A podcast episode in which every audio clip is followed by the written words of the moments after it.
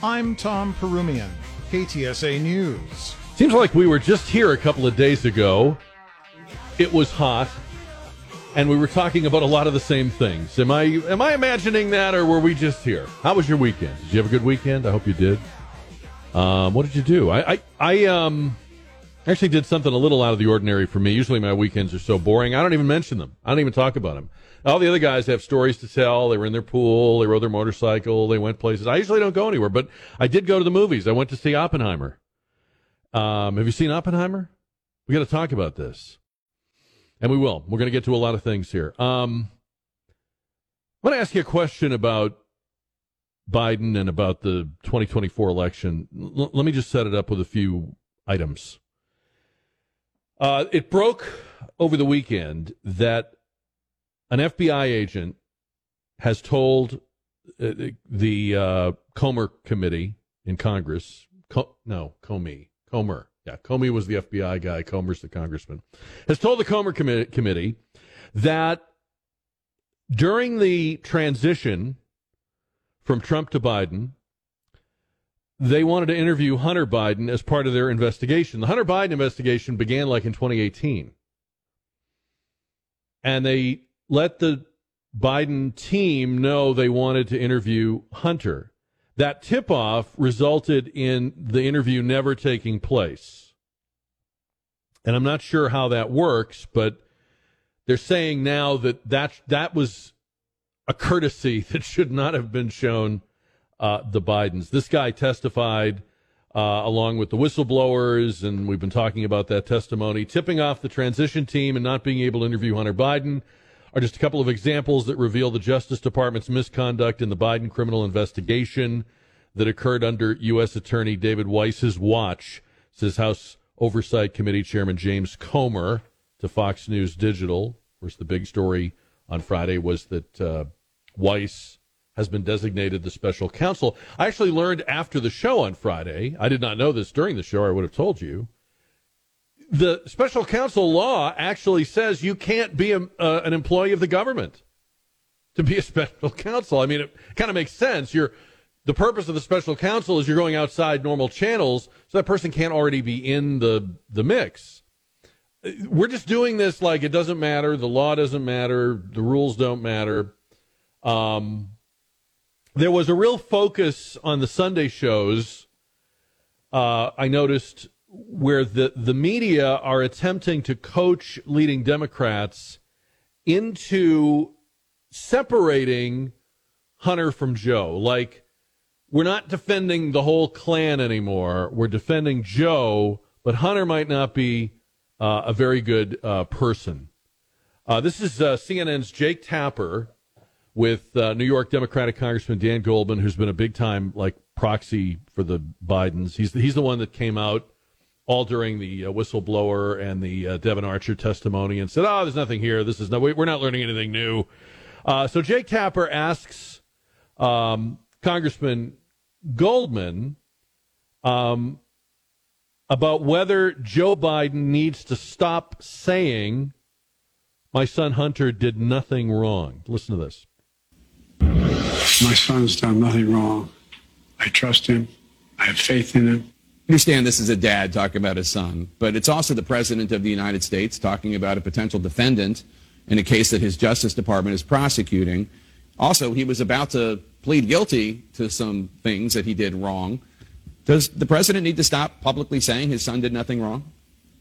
Well, look, I think the president has been very clear that he's going to let the process play out. Um, what we do know is that through all of the investigations in Congress, uh, th- there are they're simply investigating a private citizen. Hunter Biden is not running for president, and Joe Biden is running for president, and yet and he is the president, and yet, notwithstanding all of the time, effort, and all of the moving goalposts, there's no evidence connecting President Biden to any of his son's business dealings. Mm. And mm. you can, you know, you can sing all you want and make all sorts of accusations, but the fact of the matter is that President Biden uh, there's been no evidence to show that he's been involved in anything. And so Hunter Biden will be treated by the Department of Justice as he should be. But Congress needs to stop investigating a private citizen Oh. And uh, stop this fishing expedition to try to link President Biden to Hunter Biden's conduct when there is no So, evidence to support What's that. interesting about the first of all, if I was Hunter Biden, I'd start to be a little nervous because it sounds like they're starting to break up the the band. Uh, the defense is no longer of the Biden family. We're not hearing terms like first family. He he's basically right now on his way to being the um, Prince Harry of the Biden family. Yeah, you're you're genetically related to us, but we're done with you. You know, we're stripping you of your titles, and uh, we're we're we're putting you in kind of uh, you know timeout. So they're they're now saying, "Hey, he, he, Hunter, who? I mean, private citizen. We don't, you know." And then he had, um, let's see, this was um, ABC. They had Jamie Raskin on, the Maryland congressman, and he's now saying, "Well, Hunter did some stuff." But that doesn't mean Joe did it. Listen to this, cut number seven. but they've not laid a glove on Joe Biden as president. They haven't been able to show any criminal corruption on his part. What they've got is Hunter Biden, and we all seem clear that this guy was addicted to drugs and did a lot of really unlawful and wrong things. And we have said, let the justice system run its course. They're hmm. not saying that about Donald Trump. Anytime Donald Trump actually gets indicted after a grand jury has already determined that there's probably They cause attack to the believe- prosecutors, They they attack attack the the judge. prosecutors. They attack the judges. All right. They attack the The system. For them, Donald the Trump. reporter, committed- Jonathan Karl's helping him with the answer. He's like prompting him. He's like that guy in the stage, the little the little uh, pop up uh, box at the bottom of the stage, prompting the actors on his lines.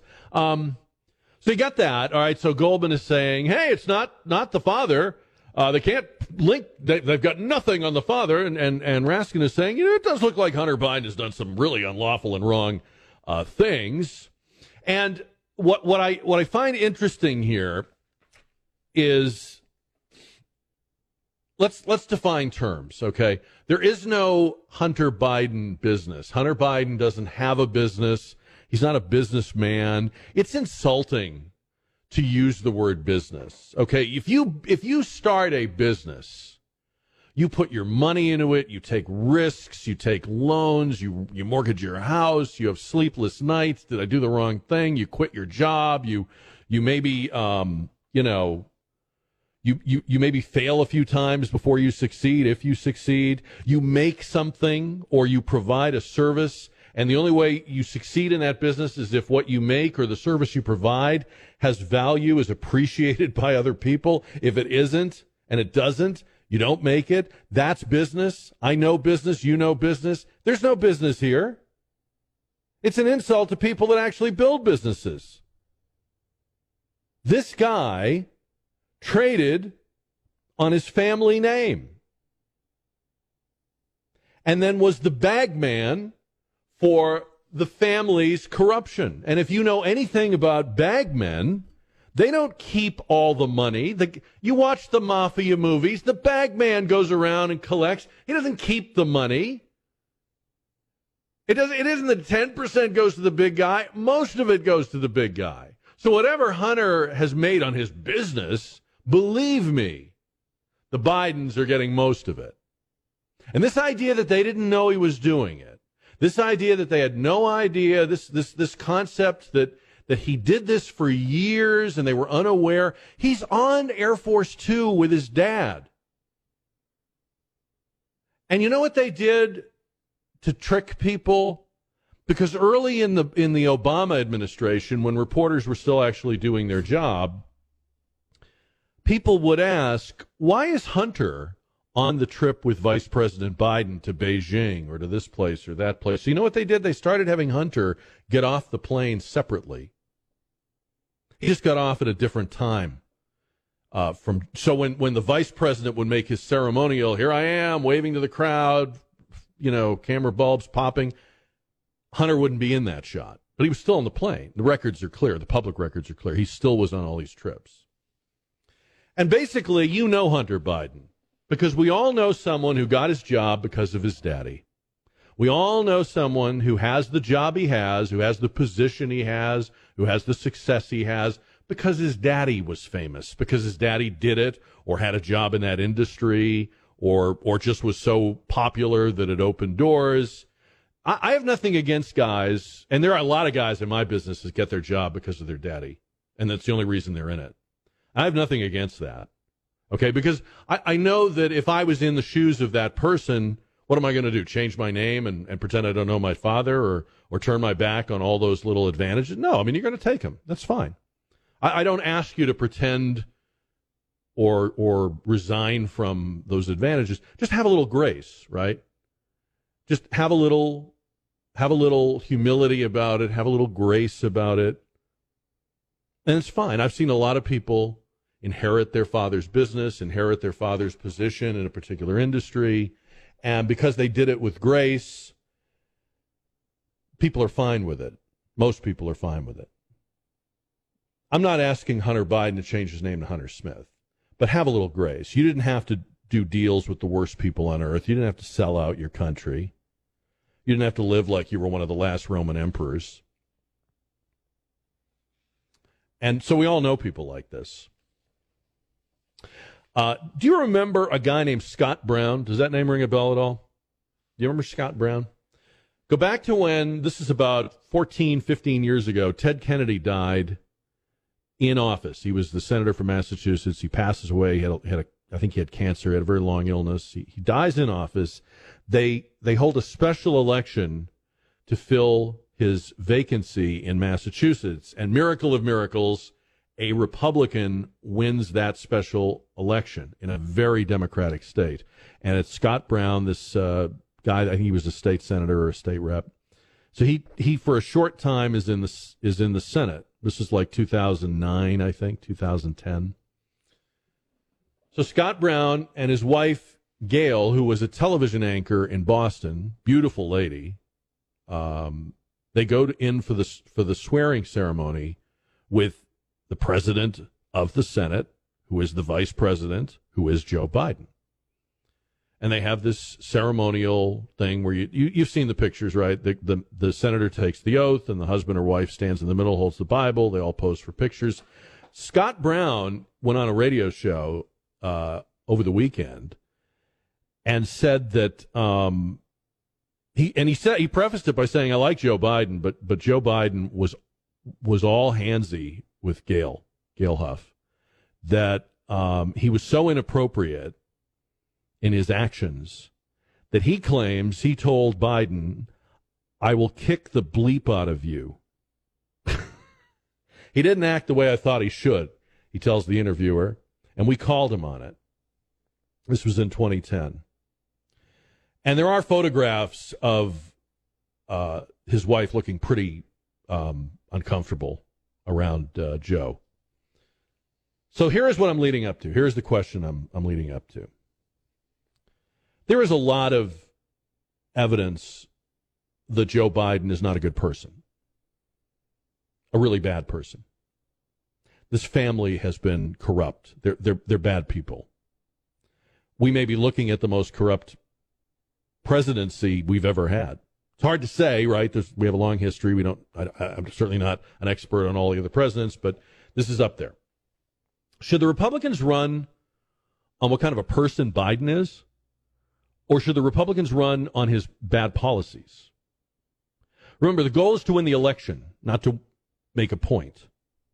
And the goal is to appeal to people who are not doing well, who are unhappy, miserable, hurting, uh, not making it month to month, um, and to show them it doesn't have to be like this.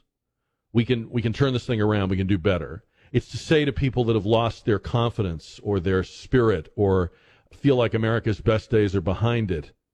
That the, the, the purpose of the Republican campaign and whoever their candidate is, is to give those people some hope. Is the best way to do that to talk policy or to talk about what a bad person Biden is. And I know you're going to do both. I'm not saying you could only do one or the other.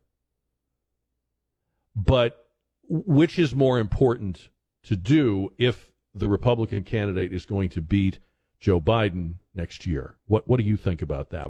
I, started thinking about this today, um, and let me play this clip of Ron DeSantis because this is actually what triggered my my question. Um, I want to ask you a question about Joe Biden and how you run against him and how you beat him.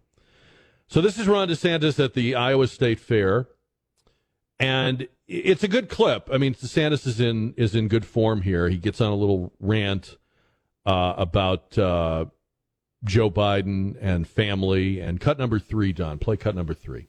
They want to reduce the role of parents and so that they can impose their agenda. That's why Biden says things like, they're not your kids, quote, they're all of our kids.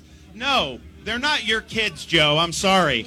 and it also took you four and a half years to even acknowledge your own granddaughter in Arkansas. I'm sorry. That's just the truth. It's a good line. Um, you know how I feel. I've said this many times. I, I don't have, I don't have a candidate yet, but I definitely want to beat Biden and stop this. And I want the most conservative electable or the most electable conservative uh, person to be the Republican nominee. I'm not a Republican, but I'll vote in the Republican primary for that. Whoever I think is the most electable uh, conservative. Uh, this has to stop.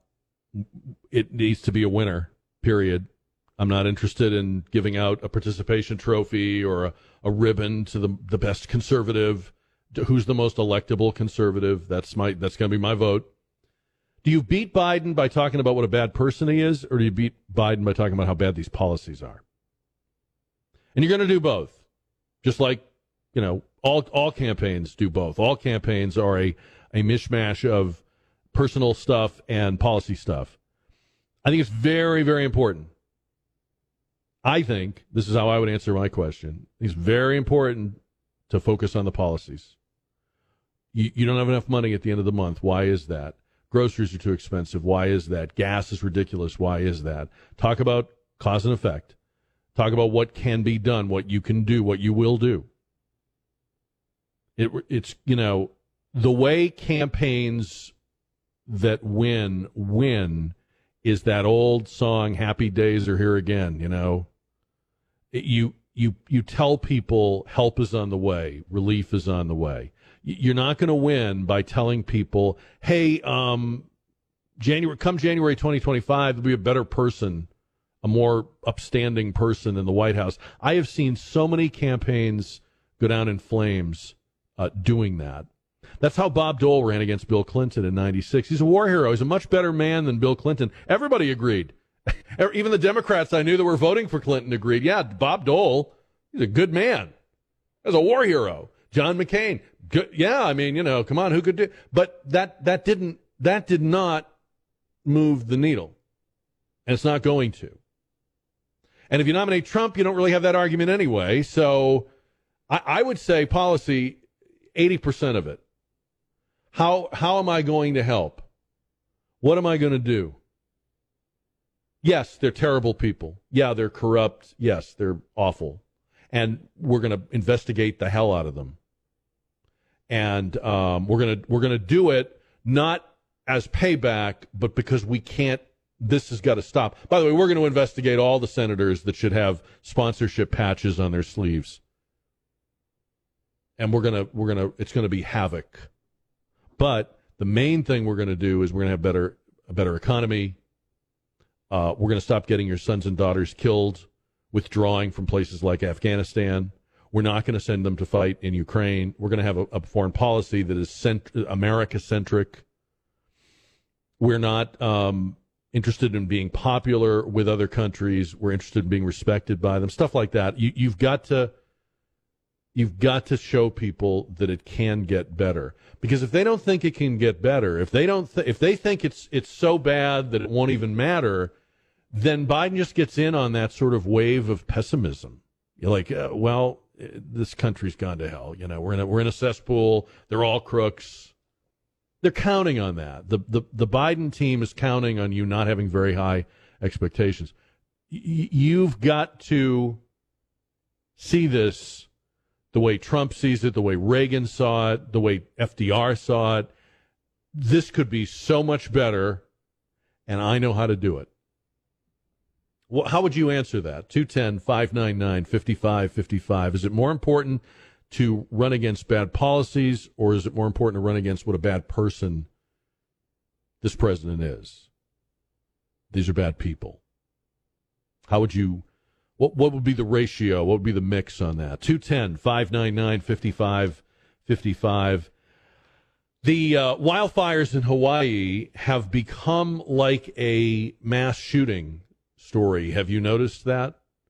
The staking out of partisan ground over what is a natural disaster, not a mass shooting, looks just like the way we stake out ground around a mass shooting. Oh, we know exactly who to blame. We know exactly which party to blame. We'll talk about that uh, and what's being what's coming out of that whole thing. We we kind of you may remember Thursday and Friday we talked about how this is probably going to go down the road of being uh, a global warming debate, and it has. Um, the governor of Hawaii, Josh Green, says global warming played a major role in the Maui wildfire, the death toll clim- closing in on 100, destroying centuries old communities. Green calling it a fire hurricane with gusting 80 mile an hour winds and a thousand degree heat, creating cyclones, and uh, referring to it as a war zone that is completely destroyed. The pictures look horrible. Um, it might be the deadliest wildfire we've had in the United States in more than a century, they say. And they're not done, uh, they believe, finding victims. I mean, you look at it, they obviously haven't gone through even most of it yet.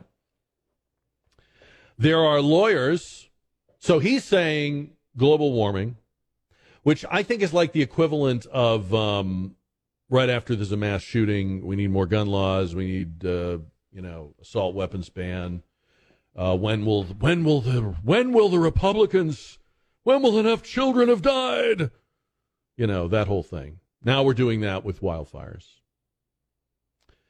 Uh, there are lawyers who say and are already putting together cases and already have um, plaintiffs. One of them is from Texas, Mikal Watts, who are saying that the utility company uh, may have caused the fire. A couple that owned a home in Lahaina is bringing a class action suit targeting a company called Hawaii Electric Industries. That's the parent company of the local utilities. Accuses the companies of ignoring weather warnings, keeping power lines energized despite the dangerous conditions. And because the power lines were energized when they came down in the wind, they're alleging that that sparked the fire. So the the fire, the loss of life, the the loss of property might have been human error. Not that the, obviously the weather happened, but then the response to the weather was not what it was supposed to be or what protocol said. There's also some scrutiny over whether or not a warning system worked. Because the first thing that happened in Maui were, were these um, high winds.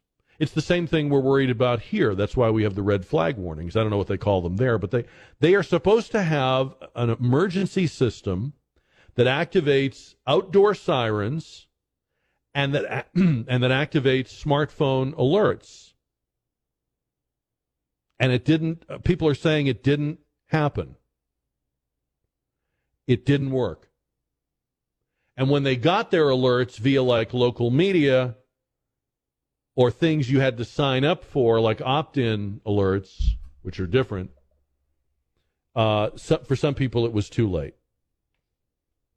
They gave us no warning. No, nothing. Lisa Panis, resident of La Lahaina, said in a phone interview there were no sirens, there were no alarms, there was no nothing. And it was reported that Hawaii Electric did not cut power lines during dangerous winds.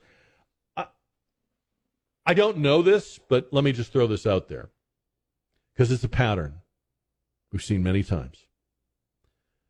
A politician or a government entity F's up, and they know they've F'd up, and now you have either a, a burnt out community or you have a chemical train laying on its side spilling chemicals or you have whatever you have. The, the next thing they do instead of standing up and taking responsibility, try not to laugh. I know. They start pointing fingers. So every time I see this this Governor Green on television talking about global warming, first of all, I don't see a leader. He he should be so enmeshed in the suffering of his people that he, he is not thinking about the atmosphere. Uh, so you're, you're a hack you're a hack if you can even focus on that at a time like this. He must know some of the people that are dead. It, it's despicable. But but here's the pattern. Instead of this being about the situation on the ground, there's an opportunity to make a point here. There's a crisis we don't want to let go to waste. The whole country is seeing the the the, the you know the video. It's it's striking. It's heartbreaking. It's sobering. Hmm. And we can't blame guns that we know of. I mean, we'll hold on to that just in case maybe somebody fired a gun and started this fire. But but you know what? Global warming.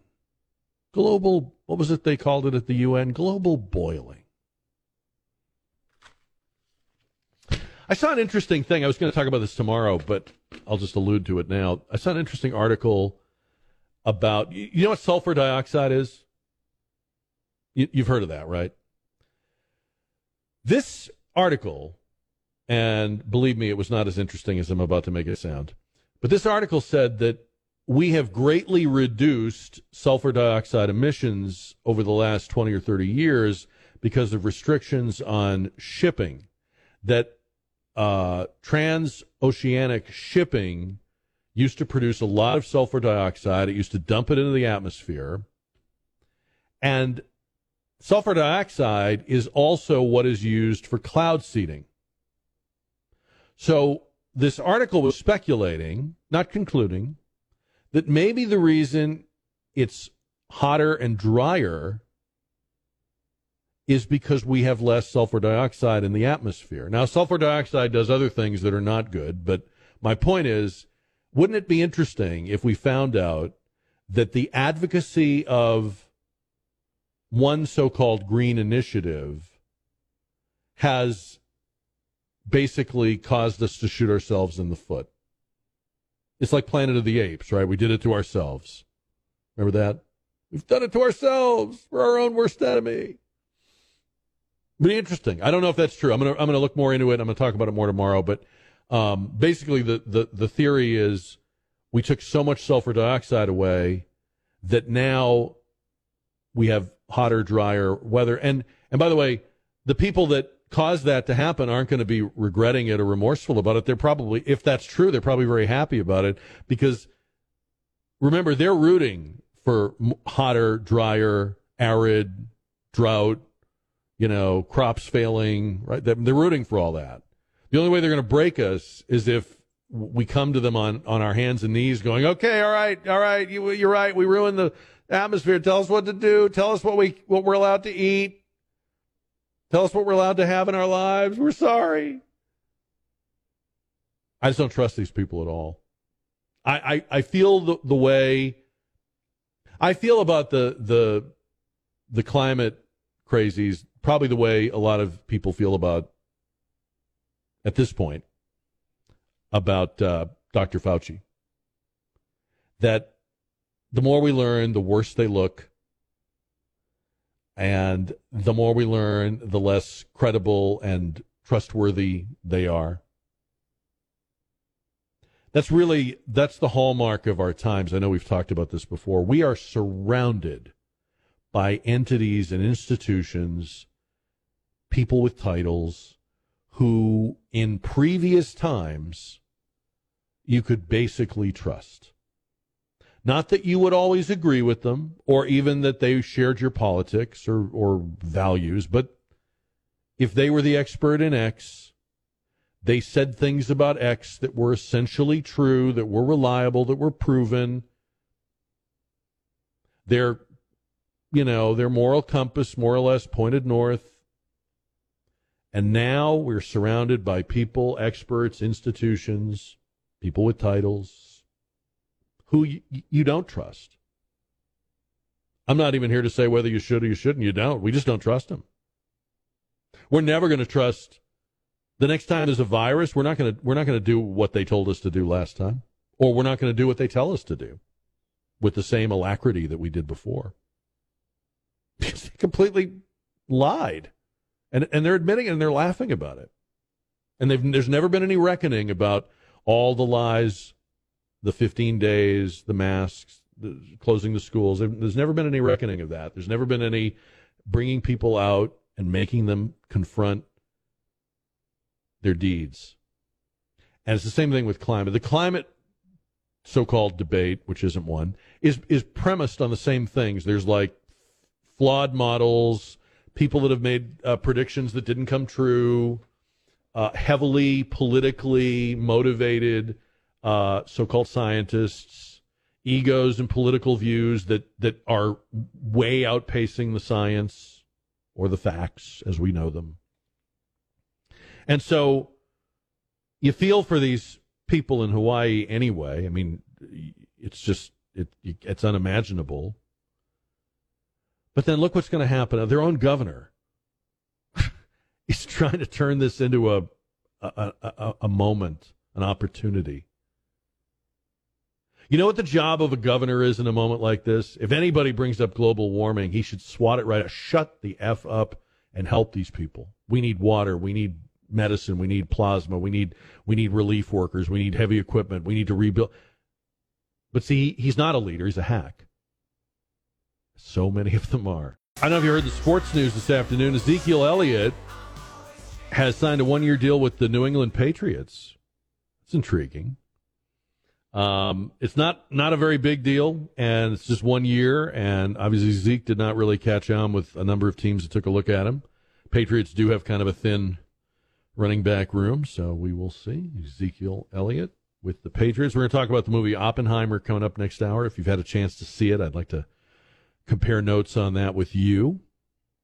I guess we're still doing this. I, I thought this was over, but re- remember how when Trump ran the first time, the the press acted like Trump voters were uh, space aliens that, or or they were trying. Remember, they'd go to like they'd go to like uh, red states, and it'd be like they were in a foreign country. They were trying to learn the local customs, really trying to understand these people. John King did a whole piece like this where he went to, think it was Iowa or somewhere, Iowa, Idaho. See, I'm even I'm doing it. One of the I states.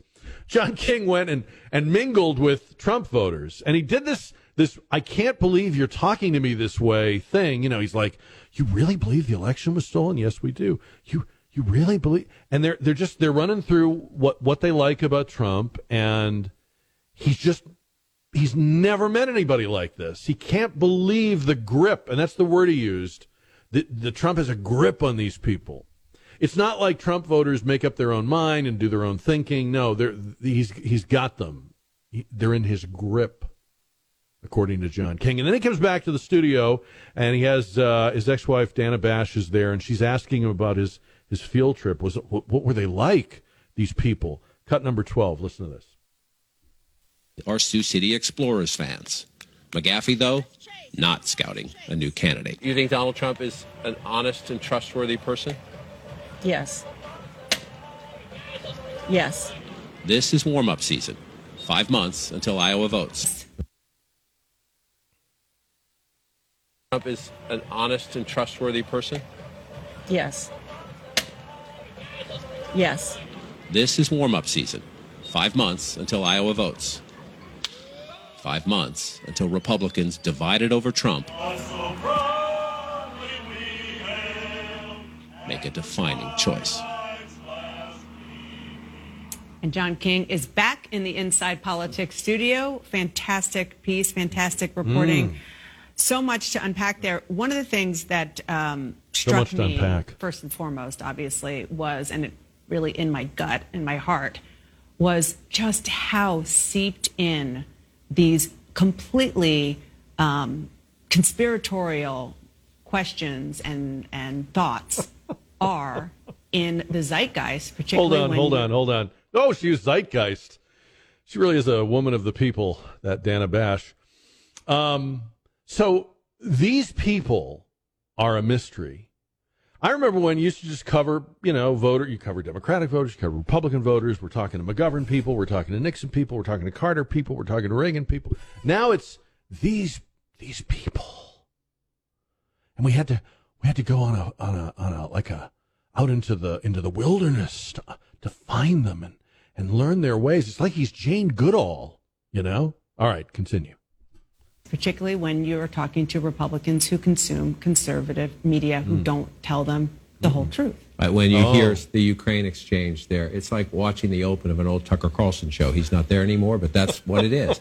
And these are busy people. These are hardworking people. Uh, there are too many Democrats who want to say they're deplorables or, you know, why Oh. talk to these people? Uh, there are millions of them. Uh, this is a family that literally is, is an economic anchor in the community. The business started in the basement, employs 80 people. He the new solar can't company employs believe 50. they're good people. He talks about how they, they support the Girl Scouts, Dana, and yet they support Trump, and they're good people, and there's these are not bad people. It, it's it's like we're getting benediction. Like I I'm gonna I'm gonna explain to America how you otherwise good people could be in the grip of this man Trump. Anyways, I, I guess we're still doing this. I guess we'll never stop this kind of uh, this kind of coverage. So it's like saying deplorable without saying deplorable. They even use the word right, but they use it like in air quotes now. Who's seen Oppenheimer? Anybody seen Oppenheimer? Um, I'm not a big uh, go to the movies guy anymore. I used to be. Used to go all the time. Usually like to just wait and watch them at home now, but uh, I, I've I've been very eager to see this. Uh, and of course, it's one of the two big, most talked about movies of the summer, I guess, along with the Barbie movie, right? Which I'm not going to see. So, um, uh, my my top line on this is you should see it. Uh, Don Cooper just asked me, is it worth seeing in the movie theater or wait for it to stream at home? I think you could do either one. I didn't see it on an IM- IMAX, and I guess it's incredible on the IMAX. I just saw it in a regular uh, movie theater. Um, I am a fidgety guy. It is hard for me to sit through a three plus hour thing. I only got up once, and that was only because I'm a middle aged guy, and you know. So it, it it holds your interest. It holds your attention. It's it's very well told. It's um. It's it's a brill it's a brilliant movie. It's like a very well done movie, and then I think it's also a very interesting, balanced treatment of the man who is at the center of it. I had a couple of hiccups I'll, I'll get to in a minute, but it's the story of a scientist. Robert Oppenheimer was a scientist who became a leader of scientists. And so the the development of the first atomic bomb, the Manhattan Project, was obviously not just him. He's not the father of it. It, it, it, it took a lot of people. It took a lot of research. It took research that took place outside the aegis of the Manhattan Project. There were people that made their discoveries before they ever came to it, brought what they knew. Uh, it was driven by unprecedented amounts of money. The government had never thrown this much money at something all at once. And particularly, it's in, it's incredible to think of what they had to do to get all this money and put all this stuff together while we are also fighting the greatest, biggest, most all encompassing war anyone's ever seen. But the reason the Manhattan Project, the super secret development of the atomic bomb in, in Los Alamos was so important was because of that war.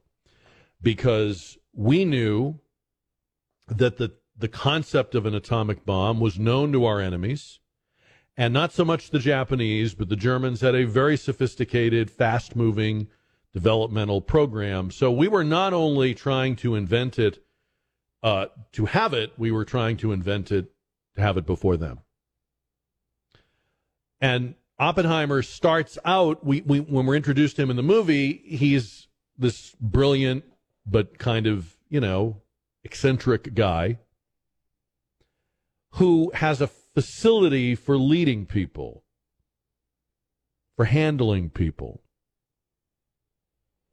It doesn't seem like he would. He's very soft spoken. He's very mercurial. He's kind of obsessive. The actor playing him, uh, Cillian Murphy, is fantastic. He's just one of the best actors alive, and he was perfect for this. He looks like the guy. He's already a very skinny guy, and apparently he became even more emaciated for this role because the real, the real Oppenheimer is this sort of death mask looking, very thin uh, guy. Uh, has almost a haunted look on his face.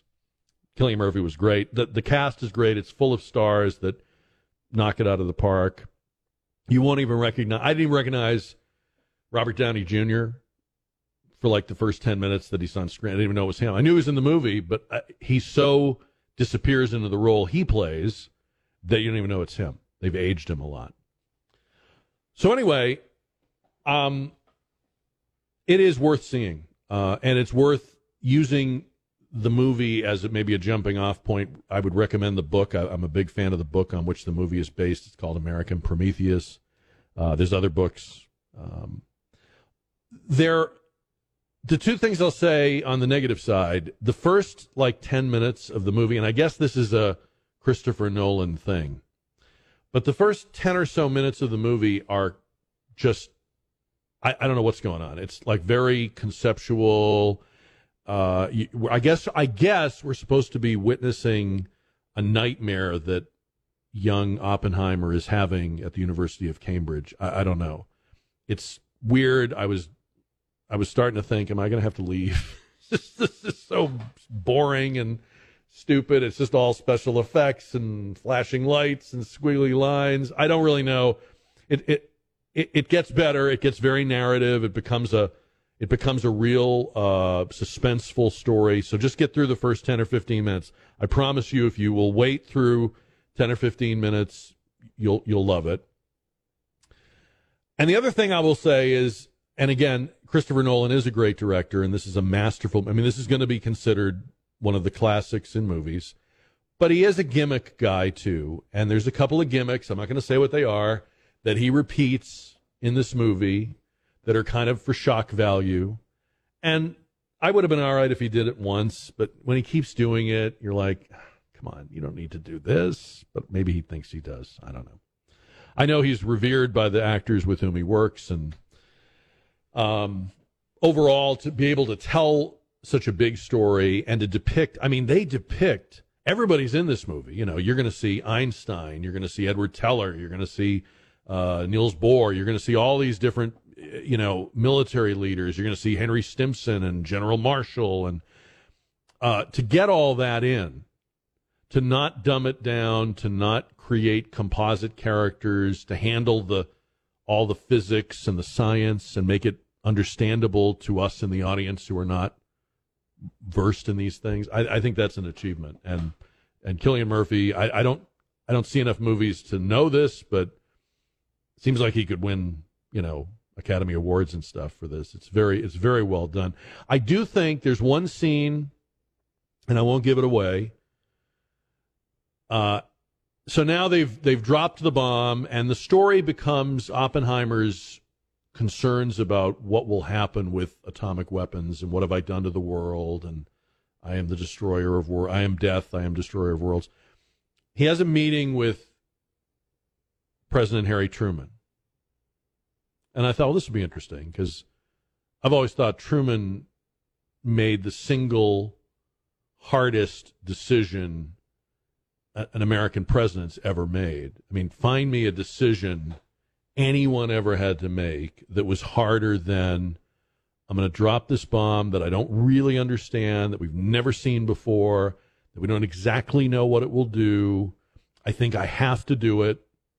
I know there's going to be tremendous loss of life, but we've got to break the Japanese government. We've got to force them to surrender. We've got to head off an invasion, which would be incredibly catastrophic for the for the Japanese and for the Allies.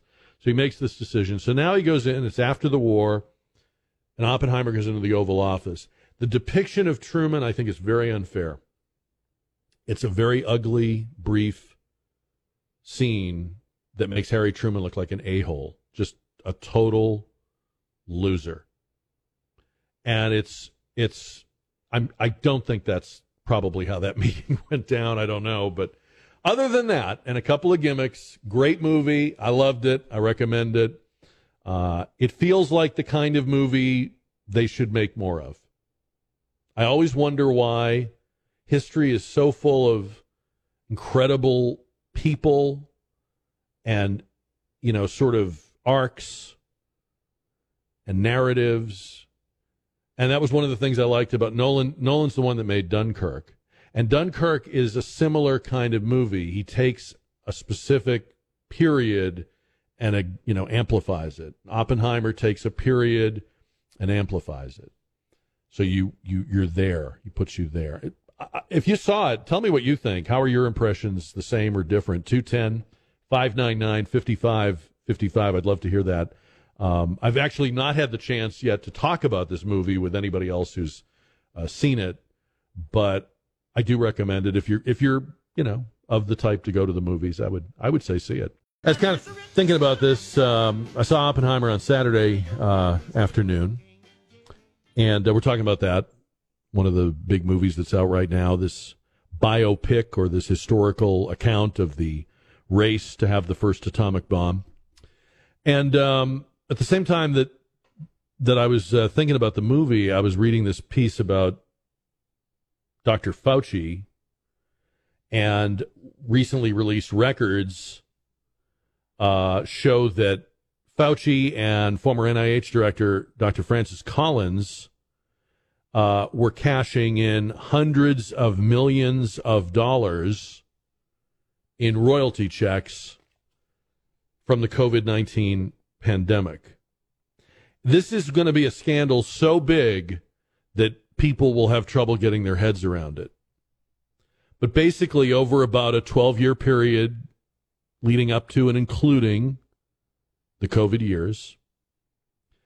Uh, Fauci alone got three dozen or so uh, payments uh, on royalties from things he developed while working on government time and in government labs.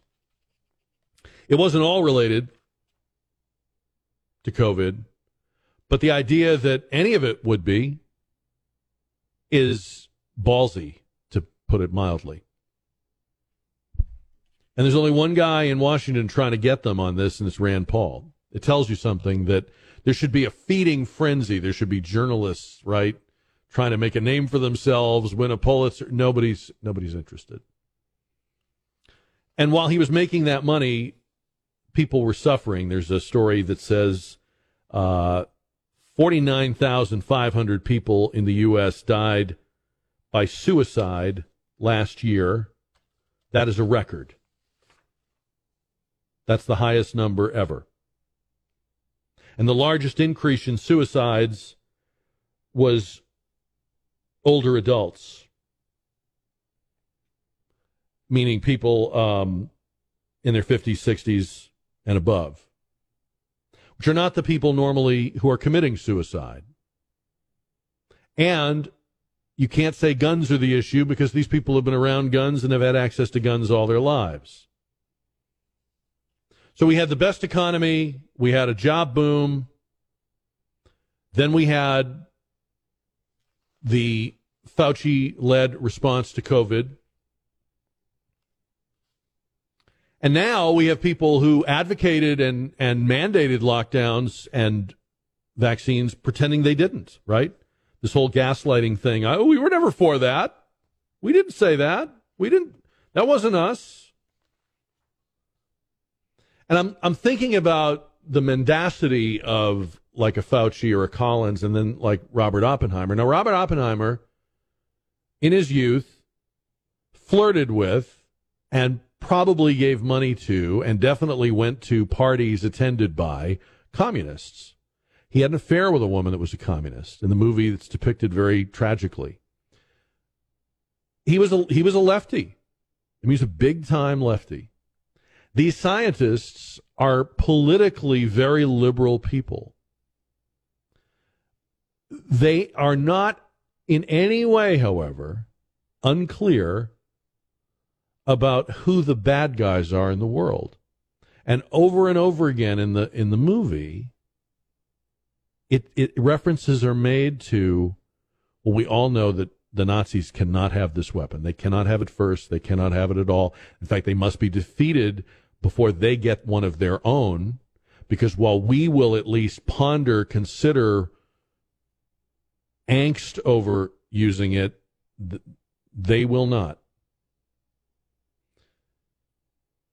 And so you had a, a sort of greatness to these people that were not necessarily people you and I would agree with or be friends with or you know have over the but they they had clarity about what they were doing and why it was important. And sure there were other things. There was ego. They wanted to be the first. They wanted to be famous. They wanted to do what others had said couldn't be done and Oppenheimer was their leader now can you imagine today if the government did something like this it would be some some politician that would be in charge of it. It would be some, you know, John Kerry or somebody would be in charge of it, right? I mean, it would be. This guy was soft spoken, not physically impressive, didn't have a commanding presence. He was, um, and he and he struggled with the. He was leading all these egos and all these people that that not only thought they were smarter than him, but were in some cases smarter uh, than him. And what made him interesting to historians was not only his leadership of the Manhattan Project under General Groves, but also that he seemed to he visually represented the the moral dilemma of nuclear weapons. You know, it's funny. I found myself thinking while I was watching this movie about Ronald Reagan because these were, as I said, these were people that had dabbled in or had been members of the Communist Party. They were left lefties by the by the terms of their time. I don't know. Maybe today they wouldn't be so left, given the way the left has gone. But they were they were the lefties of their time. They were not pro-war people. They were not, you know, rah rah military people.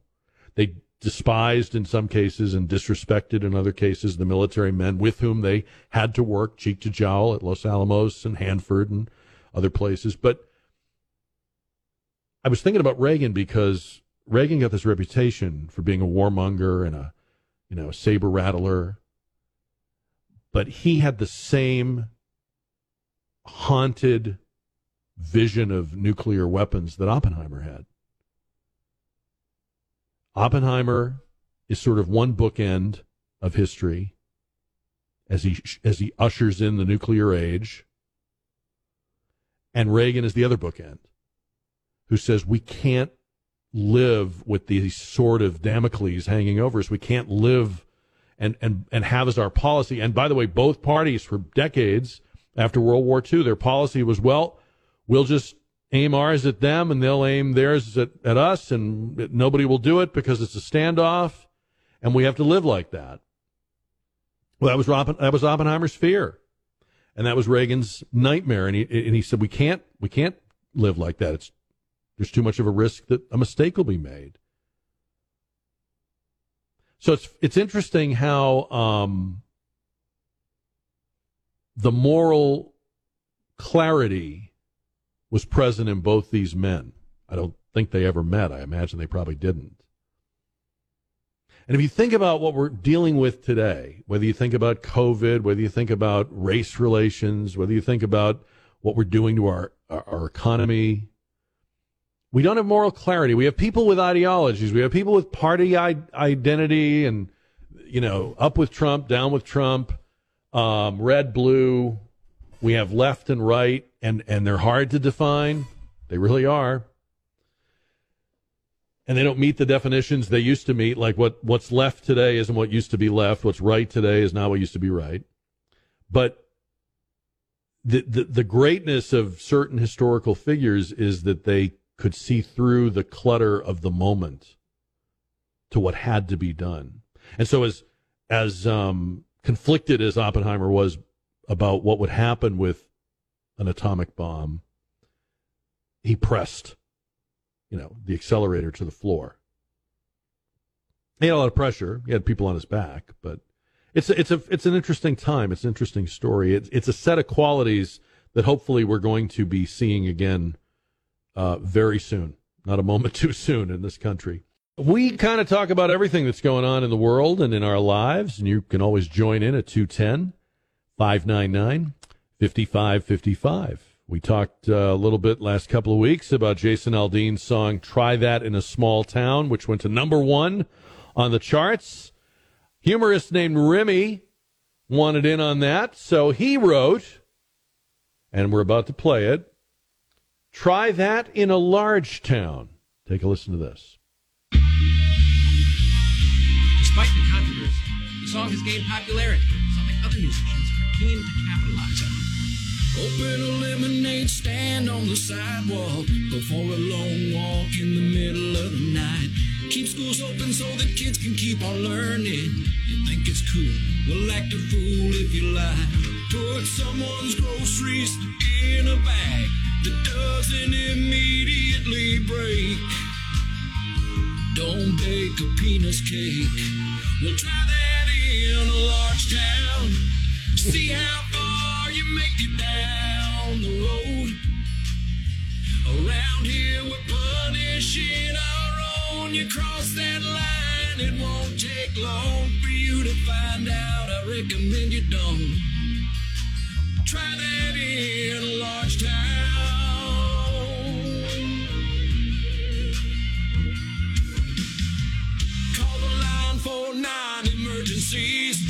Cause somebody's dropping trousers on your daisies. That stuff might fly in the country. Good luck. Try that in a large town. See how far you make it down the road. Around here with speed camera on, you cross that line. It won't take long for you to find out. I recommend you don't. Try that in a large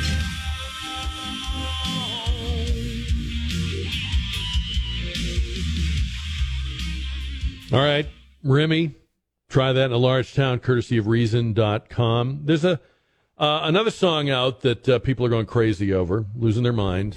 Uh, Rolling Stone did a whole article uh, about it. Um, and by the way, what what the hell happened to Rolling Stone? Do they even like music anymore? Are they are they trying in any way, shape, or form to be like countercultural or cool anymore? They- They've become the, they've become like the most scoldy, puritanical church lady. Uh, just so they they found out about a guy named Oliver Anthony, and he wrote a song and he sings it. Uh, it's very stripped down. It's just just basically acoustic. Uh, he sings this song called "Rich Men North of Richmond," and it's really uh, uh, like the Jason Aldean song. It's kind of a commentary on what's going on, what what what we've got going on around us, what we see around us. It's not very similar, except that again, it's clearly through the eyes of a guy that doesn't like what he sees happening, what he sees on his screen. Let me play this for you. So this and Don, you were able to clean up the the language on this, right? There's a couple of words. Yes. Did we get them? Okay. This is um if you haven't heard it, this is Oliver Anthony, Rich Men North of Richmond. I've been selling my soul, working all day, overtime hours for bullshit pay, so I can sit out here and waste my life away. Drag back home and drown my troubles away. It's a damn shame what the world's gotten to for people like me, people like you. Wish I could just wake up be true, but it is. Oh, it is living in the new world with an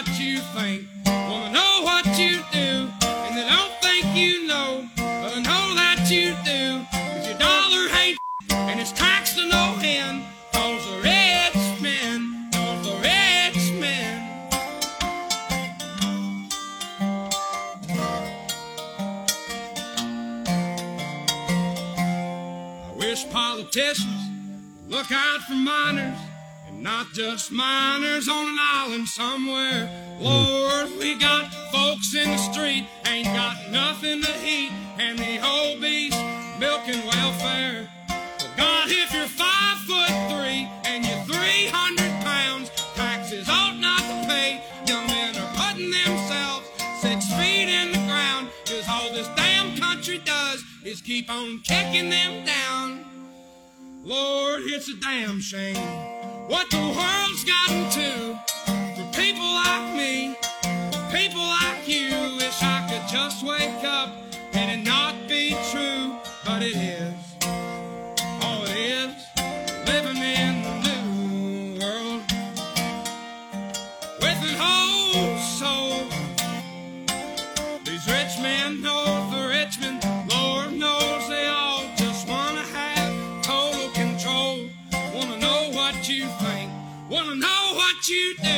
and they don't think you know, but I know that you do, cause your dollar ain't and it's taxed to no end, cause the rich men know the rich men.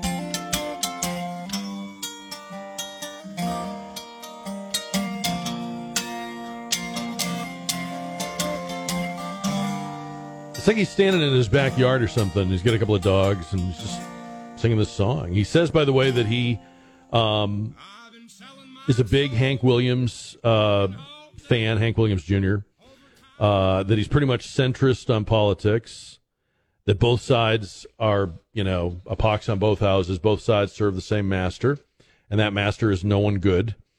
Um, Rolling Stone really got fired up about the reference to uh, Jeffrey Epstein. Um, what was the line? There's a li- I mean, he, he takes the shot against welfare. I think we, we lost a line there, Don, because there's a line there where he says if you're five foot three and you're 300 pounds, taxes shouldn't pay for your bag of fudge rounds. That somehow didn't make it um, in the edit. Um, and then he alludes to Jeffrey Epstein's island. Says, I wish politicians would look out for minors and not just minors on an island somewhere. Two different minors. Um, I guess what I'm I'm not asking you whether you know it's great music or not. I, I you could like it or not like it, but when did it become scandalous to people like Rolling Stone magazine to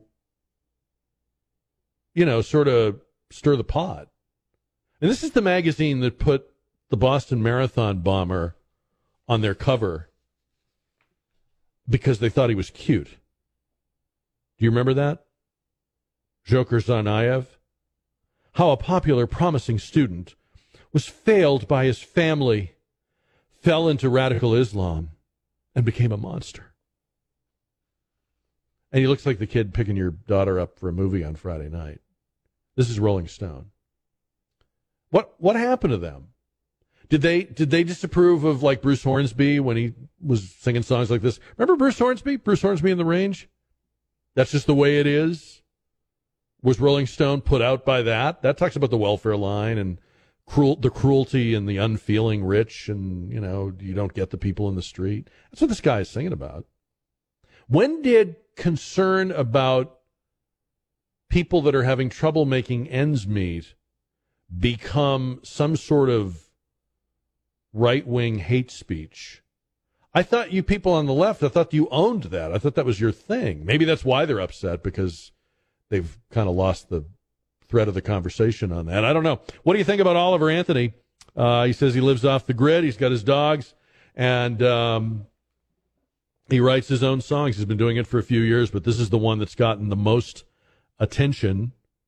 Richmond, north of Richmond, very stripped down. It's not. It doesn't sound. It doesn't sound highly produced because it's not. He makes this music at, home. I, I, don't know if the people in, in, the the media elites or Rolling Stone. I, I don't know if they've kept up, but e- even a troglodyte like me knows this.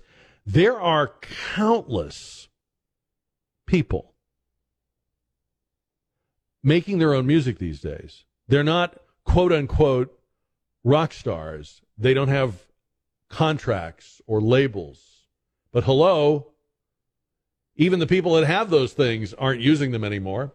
Some of them. So there are people just, I know people like this. I know people exactly like Oliver Anthony. They, they have a job, they have, they pay their bills, and this is their passion. This is what they do when they have free time. When they get an idea, when they get a feeling, they write lyrics, they write music, they record it, they shove it up onto YouTube or whatever their platform is. Probably don't make much money or maybe any money. I know people that write music don't make a dime. They're happy as clams because they just like creating it. So he he comes out in an interview and says, I, "I'm I'm I'm centrist." The lyrics clearly say both sides are scum, and the headline in Rolling Stone is "Right wing influencers just found their new favorite country song." It's interesting, isn't it? Like I thought, countercultural meant you were going up against the prevailing thinking. It's it's funny to watch people that used to be countercultural. Rolling Stone magazine at one time that's what they were. That's what they made their name as. No one was safe from their rapier pens and observations and reviews. Now they're like the guardians of of the elite. And in a weird way, that makes today's left kind of conservative, lowercase c. What I mean by that is everything should stay just the way it is with them in charge. I mean, nothing will stay the way it is, right? But the one thing that they're absolutely committed to locking down, locking in place, is who's in charge of it. There can be no questioning of that. There can be no challenging of that. I mean, if you wanted to say, well, I don't think the guy's production values are very good, or some of the lyrics are a little forced. No, that's not what they're saying. They're they're they're threatened by the fact that right wing people like this. They call the allusion to Jeffrey Epstein's island a real, real head scratcher. Who doesn't understand that? Who doesn't get that line? It's probably the clearest line in the song. We were kind of, you know, poking fun at the um, alarm with which Rolling Stone magazine and and numerous other media outlets uh, are greeting this guy Oliver Anthony. He's so dangerous. Right wing people like his music. Is it not obvious that all kinds of people are going through this economy? Like, you may be going to vote for Joe Biden. You may be going to vote for Donald Trump. You may be not sure who you're going to vote for, or not even sure you're going to vote. You're buying food. You're buying gasoline. You're buying back to school clothes for your kids. That's that's not just something conservatives are experiencing, right? It's interesting to me that those that claim to be the leaders and the the you know the journalists and the commentators and the big picture people they they greet every pushback whether it's about economics whether it's about the way our kids are educated uh, whether it's uh, about various agendas that are pushed on us whether it's various hardships that people are going through they view these things as right or left. That's the only way they can organize. It's like they, if all you have is a hammer, everything looks like a nail. I swear to God, they all have on their desk the right wing, left wingometer, and everything gets thrown into one batch or the other. And I'm, you know what? I don't think I'm terribly, I have a very average IQ. I don't think I'm particularly perceptive, but it seems to me that the stuff he's singing about, you could listen to it and go, yeah, I'm experiencing that, or yeah, I know exactly what he means, and be a Democrat. Be a, be a so called uh, self described uh, liberal. And the thing that's so interesting right now is that there are very few leaders in this. Well, first of all, there are very few leaders, period. Just stop right there. There's very few leaders that are trying to understand the true struggles that people have. There are a lot of people that are very interested in telling you what your problem is, and very few people that want to hear you tell them what their what your problem is. So there's all these people saying, you know what you need? You need but very few people that would say, tell me what's going on in your life. To walk me through your day. What are you worried about? And we played the, the clip of uh, CNN's John King bravely journeying, embedding himself into the heartland like it's a foreign country. We really are a foreign country. We are a faraway land to so many of these media people.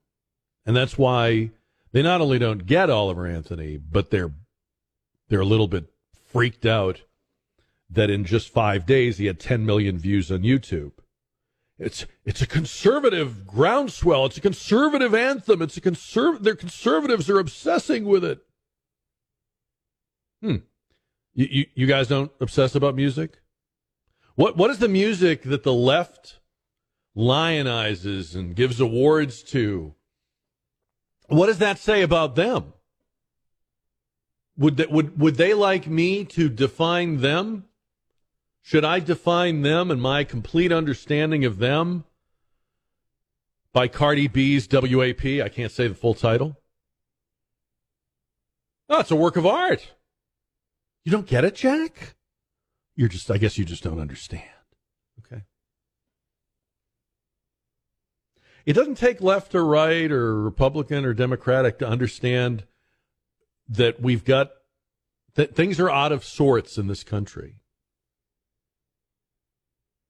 Whether you remember things before they got this way, whether you listen to an older person describe it, whether you read about it, whether you see it in a movie, something has happened where power is too concentrated, where people are not trusted with their own decisions or even their own children. Every politician talks about the middle class, but most of them are erasing it. Every politician talks about the rights of women, but we're erasing them. Every time something happens in this country, prayers are called for, but the same people that call for prayers seem to hate God and certainly hate church, religion. The Ten Commandments might as well be graffiti scrawled on the side of a train. Oh, wait a minute, I take that back. That would be art. Ten Commandments aren't. And they call it Bidenomics like they're proud of it. Like, who'd want to put their name? I mean, look at what's going on. Who the hell would put their name on the way we're living right now? Who would say, I want my name associated with these prices, with what's happened to the paycheck? People are buying groceries with their credit cards, not their debit cards. Let's call that Bidenomics. I, I, I, am blown away by that. If I was Joe Biden, the last thing I'd want to do, I'd scold anyone that used my name in connection with this economy. He's actually doing it. Even Reagan didn't call it Reaganomics. It's it's a moment. It really is. It's breathtaking to watch the complete lack of awareness of just how people are living. We make less, we pay more for everything. We're all experiencing that. It's not a right wing thing. Unless only the right wing can say it out loud. But I'm not even sure that's true.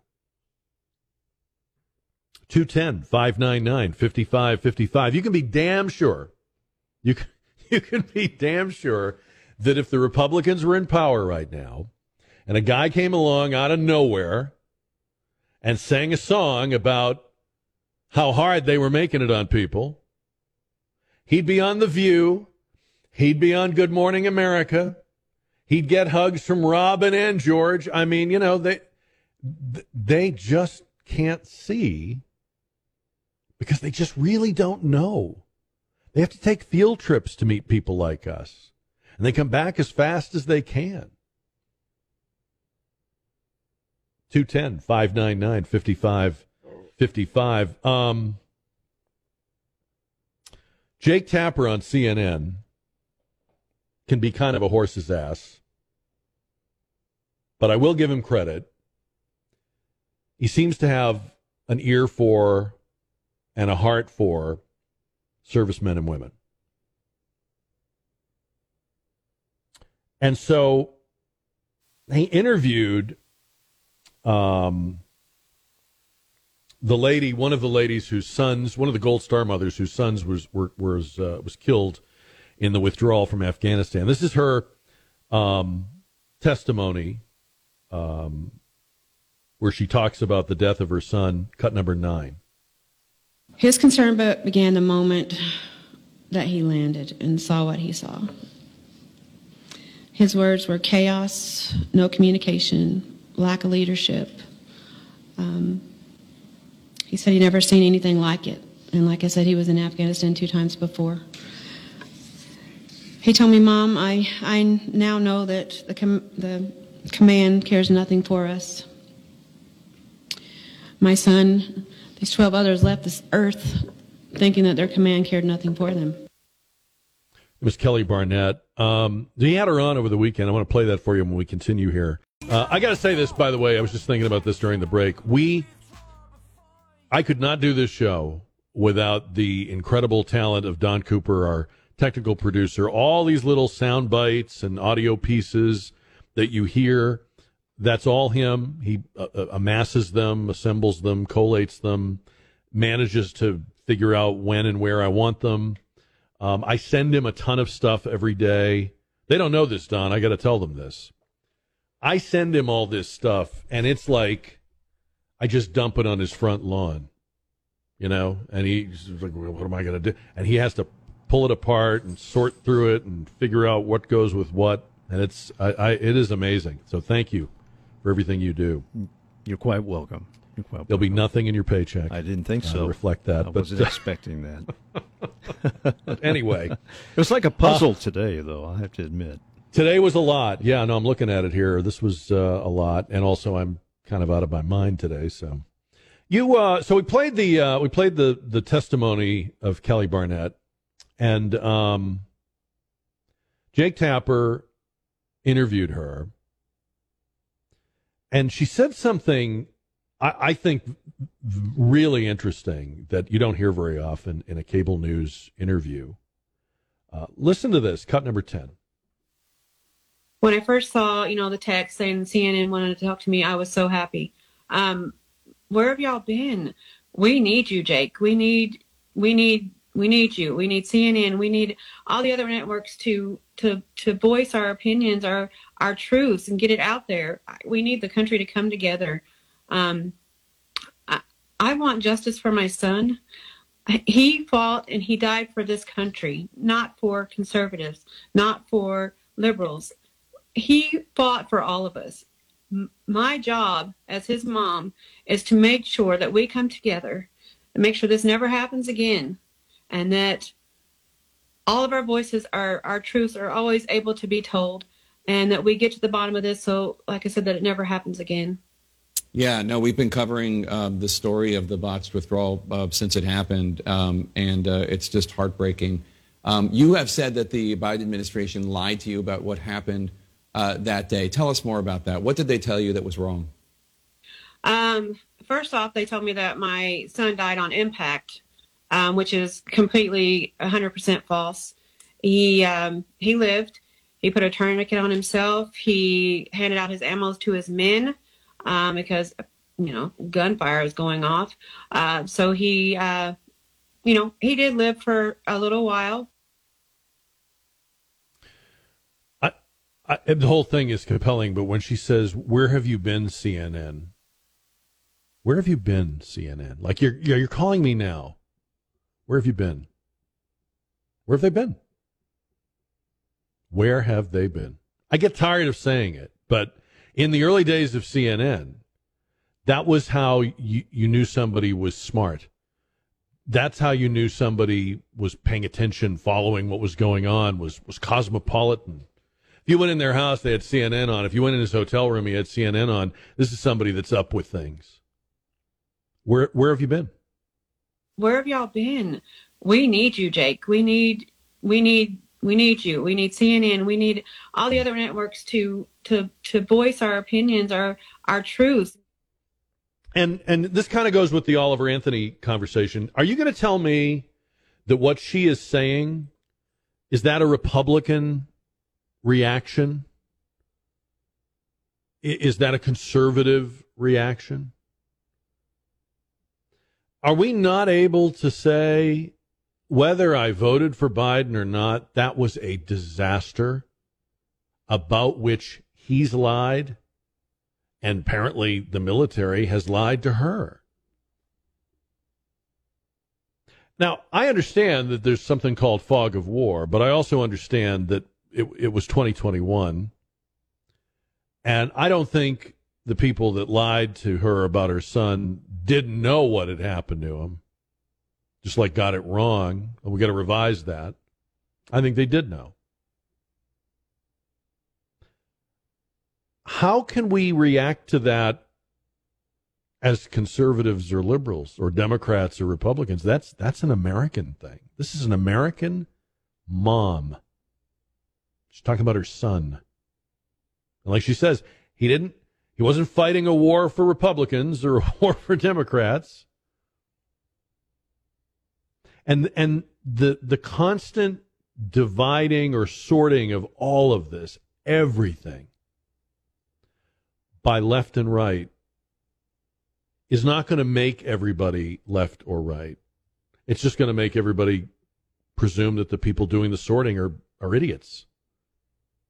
You know? I mean, if you run out of money and you can't buy your kid, give your kid lunch money or, or, or make your kid breakfast for the rest of the week, I don't think you feel like a Republican or a Democrat. I think you just feel like a failed mom or dad. These are the things people are dealing with. And that's why I was asking the question earlier to kind of come full circle. If you're running against President Biden, do you run against bad policies? Do you run against things that are dragging people down, are are are holding us back? We're not thriving. We're not we're not living to our full potential. We're not taking the best advantage of of being Americans and living in this this country?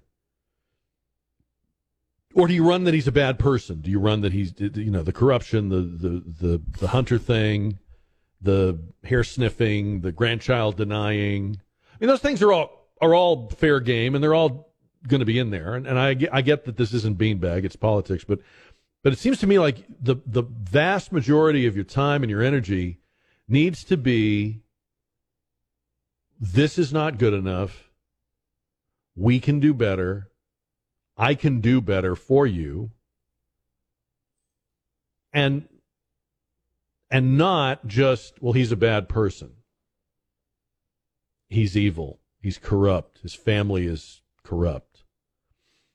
I'm not saying don't mention it. I'm saying that's the that that's I'd use I'd I do that about 20% of it. I make about 80% of it. These are the this is why you don't have the money. This is why your paycheck doesn't go as far. This is why in a country that doesn't need foreign energy, we are starving ourselves of energy as if we did need it. This is why the power keeps going out on the West Coast. This is why you're being told that in X number of years you'll be required to buy a car that there's no way you can afford. And you're already being required to buy light bulbs there's no way you can afford. And pretty soon other things as well. Connect the way people are living with the policies you're running against. And then tell them what you will do. Simple, not ideological, not Milton Friedman. Just this is what we'll do that'll be different, it'll be better. I think that's what they got to do. They got to talk about it. because all the Oliver Anthonys and Kelly Barnetts of the world are not waiting for for a Republican. They're waiting for something better. They still believe there is something better.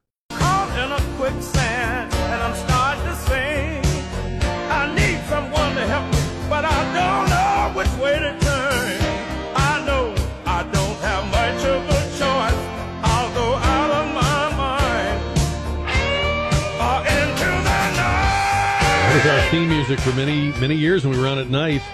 Two different times that we were on at night uh, with this uh, show, Into the Night, BB King. Uh, well, in this uh, last half hour, before we go into the night, we'll have um, the results on the JR poll question.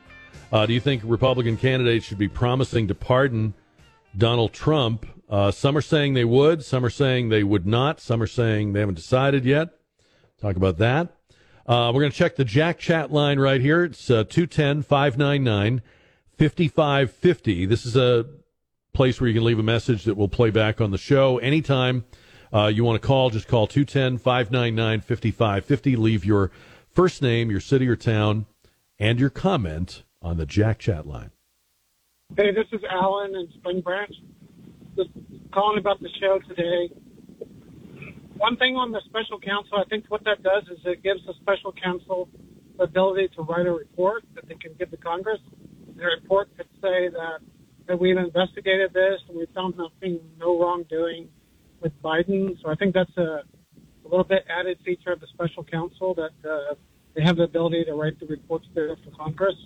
The other thing on the Trump indictments, you know, the crazy thing about them is like some of these indictments you know, I heard are from, you know, the 1800s that they just kind of go in and try to find some law that, uh, that, that they, that they can use that, you know, no one's been prosecuted with for a hundred years. So I, I just think they're after the guy.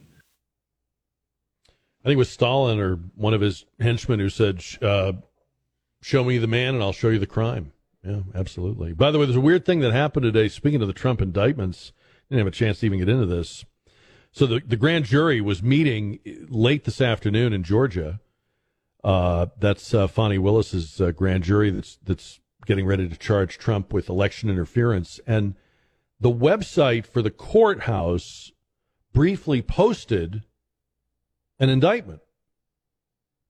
So they showed a document, and it's been screen capped, and people have printed it. It, it. it came down very quickly, but it made it look like, oh, he's already been indicted. Here, here are the charges. Even though the grand jury hasn't returned the indictments yet. That's like posting election results the day before the election. So we think the indictment in Georgia will be tomorrow. Uh, but again, the grand jury was still meeting literally at the same time that somehow uh, these documents briefly appeared. They were they were called unofficial, and their existence was denied uh, by the uh, prosecutor. But there's no, I mean, you can you can look them up. You can see them. They were there. They look real. Um, all right, what's next on the Jack Chat line? Hi, Jack. This is Craig in Pipe Creek. Uh, I was just listening to your uh, news, I guess, report about the head of PG&E and can get more electricity from the electric cars. Um, I have a diploma on my wall, admittedly an old one, 1973. It says I'm an electrical engineer.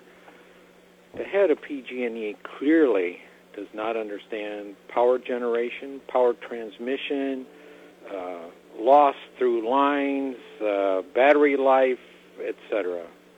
We are being led by people who, sadly, I think, think with emotions, not logic.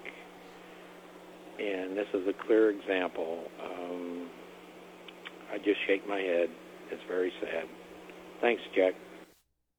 Yeah, thanks, Craig. We had a story on Friday. The the CEO, I think, or one of the top executives at PG and E, said the way they're going to solve the uh, brownouts in California is people who are not driving their electric cars, uh, but have them plugged in, will return power to the grid. The cars will charge the grid while they're not being used.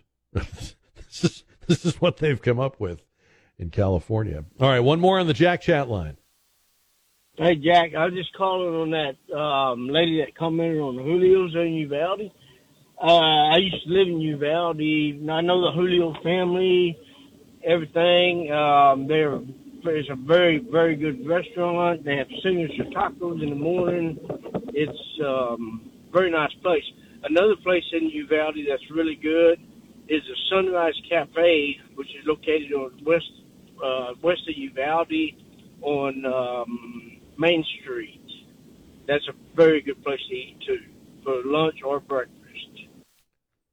I see. There's a man that was listening to the dish on Friday. I love that. I love having a little, like a little piece of Friday broke off and floated into Monday. I like that. I like that. So hit the Jack Chat line anytime if you're listening and you can't call in live or you're listening to the podcast and you want to get in on the discussion. You, you still can, even though it's a podcast. 210 599 5550 uh, for the Jack Chat line. Speaking of restaurants, I, I can't say I'm surprised. I am sorry to hear it.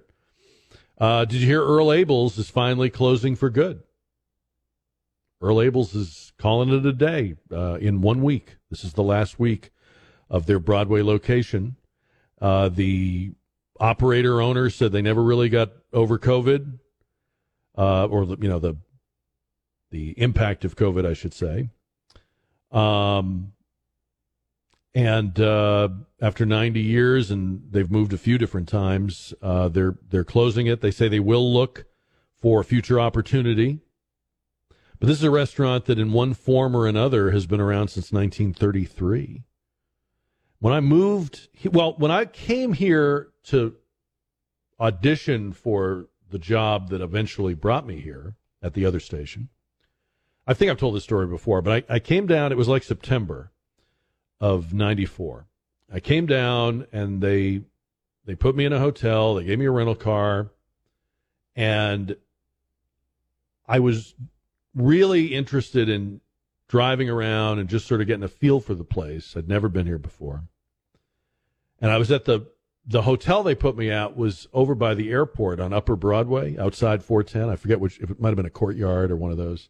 So I was staying up there in the part of Broadway that's next to the airport. I got in the car. I'd started driving down Broadway uh, because I'd seen the freeways. I'd been on the freeways, but I wanted to just drive around. I come down Broadway. I'm looking at things on Broadway. I recognize, okay, I'm in Alamo Heights. They they've said Alamo Heights is historic and cool, and and then I see Earl Abels. You remember how it looked there at the where that tower is now? had that Art Deco kind of. Uh, it's very eye catching, and I'm like, and I'm a I'm a sucker for a diner. You you show me a diner anywhere, I can't go past it. I can't.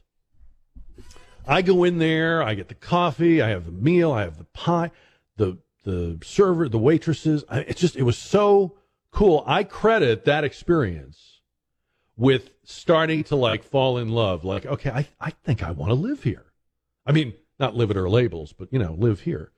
And um, I'll never forget that. It was just because you you drive around, you know what I'm talking about, and you'd see a lot of chain restaurants, and you'd see they hadn't even built the quarry yet. You know, you'd see a lot of Uh, what just looked like you could be anywhere. You know, and I was looking for things, and I kept looking, and I was finding these little hole in the wall Mexican places and just different places, and because that's what was going to make the difference. You know, you didn't want to be in just any town, right?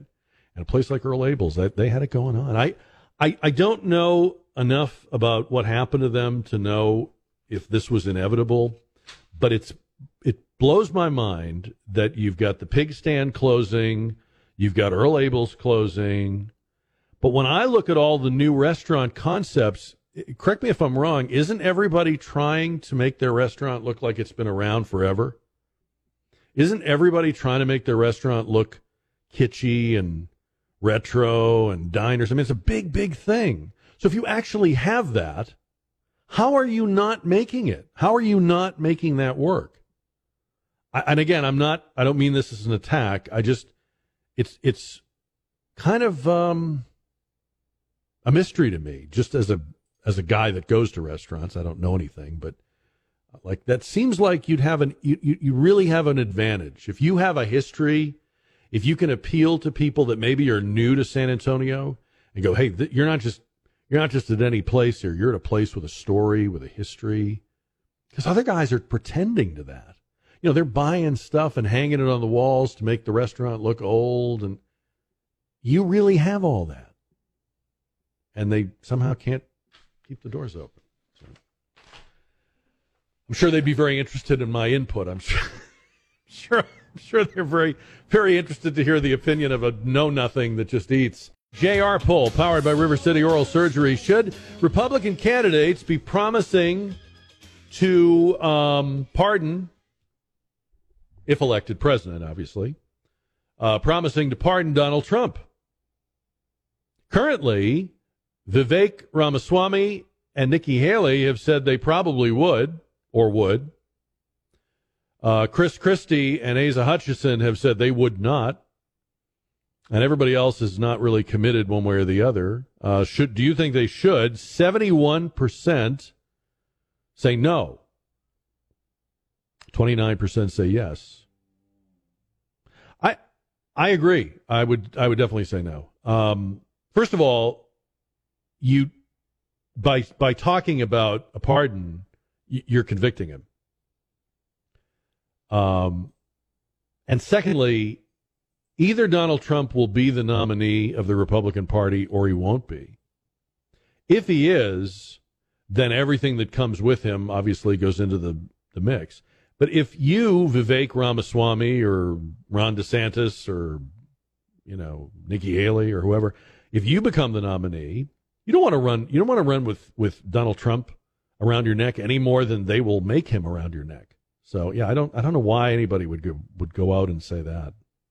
It seems crazy. Um, before we go here, a couple of other uh, little items.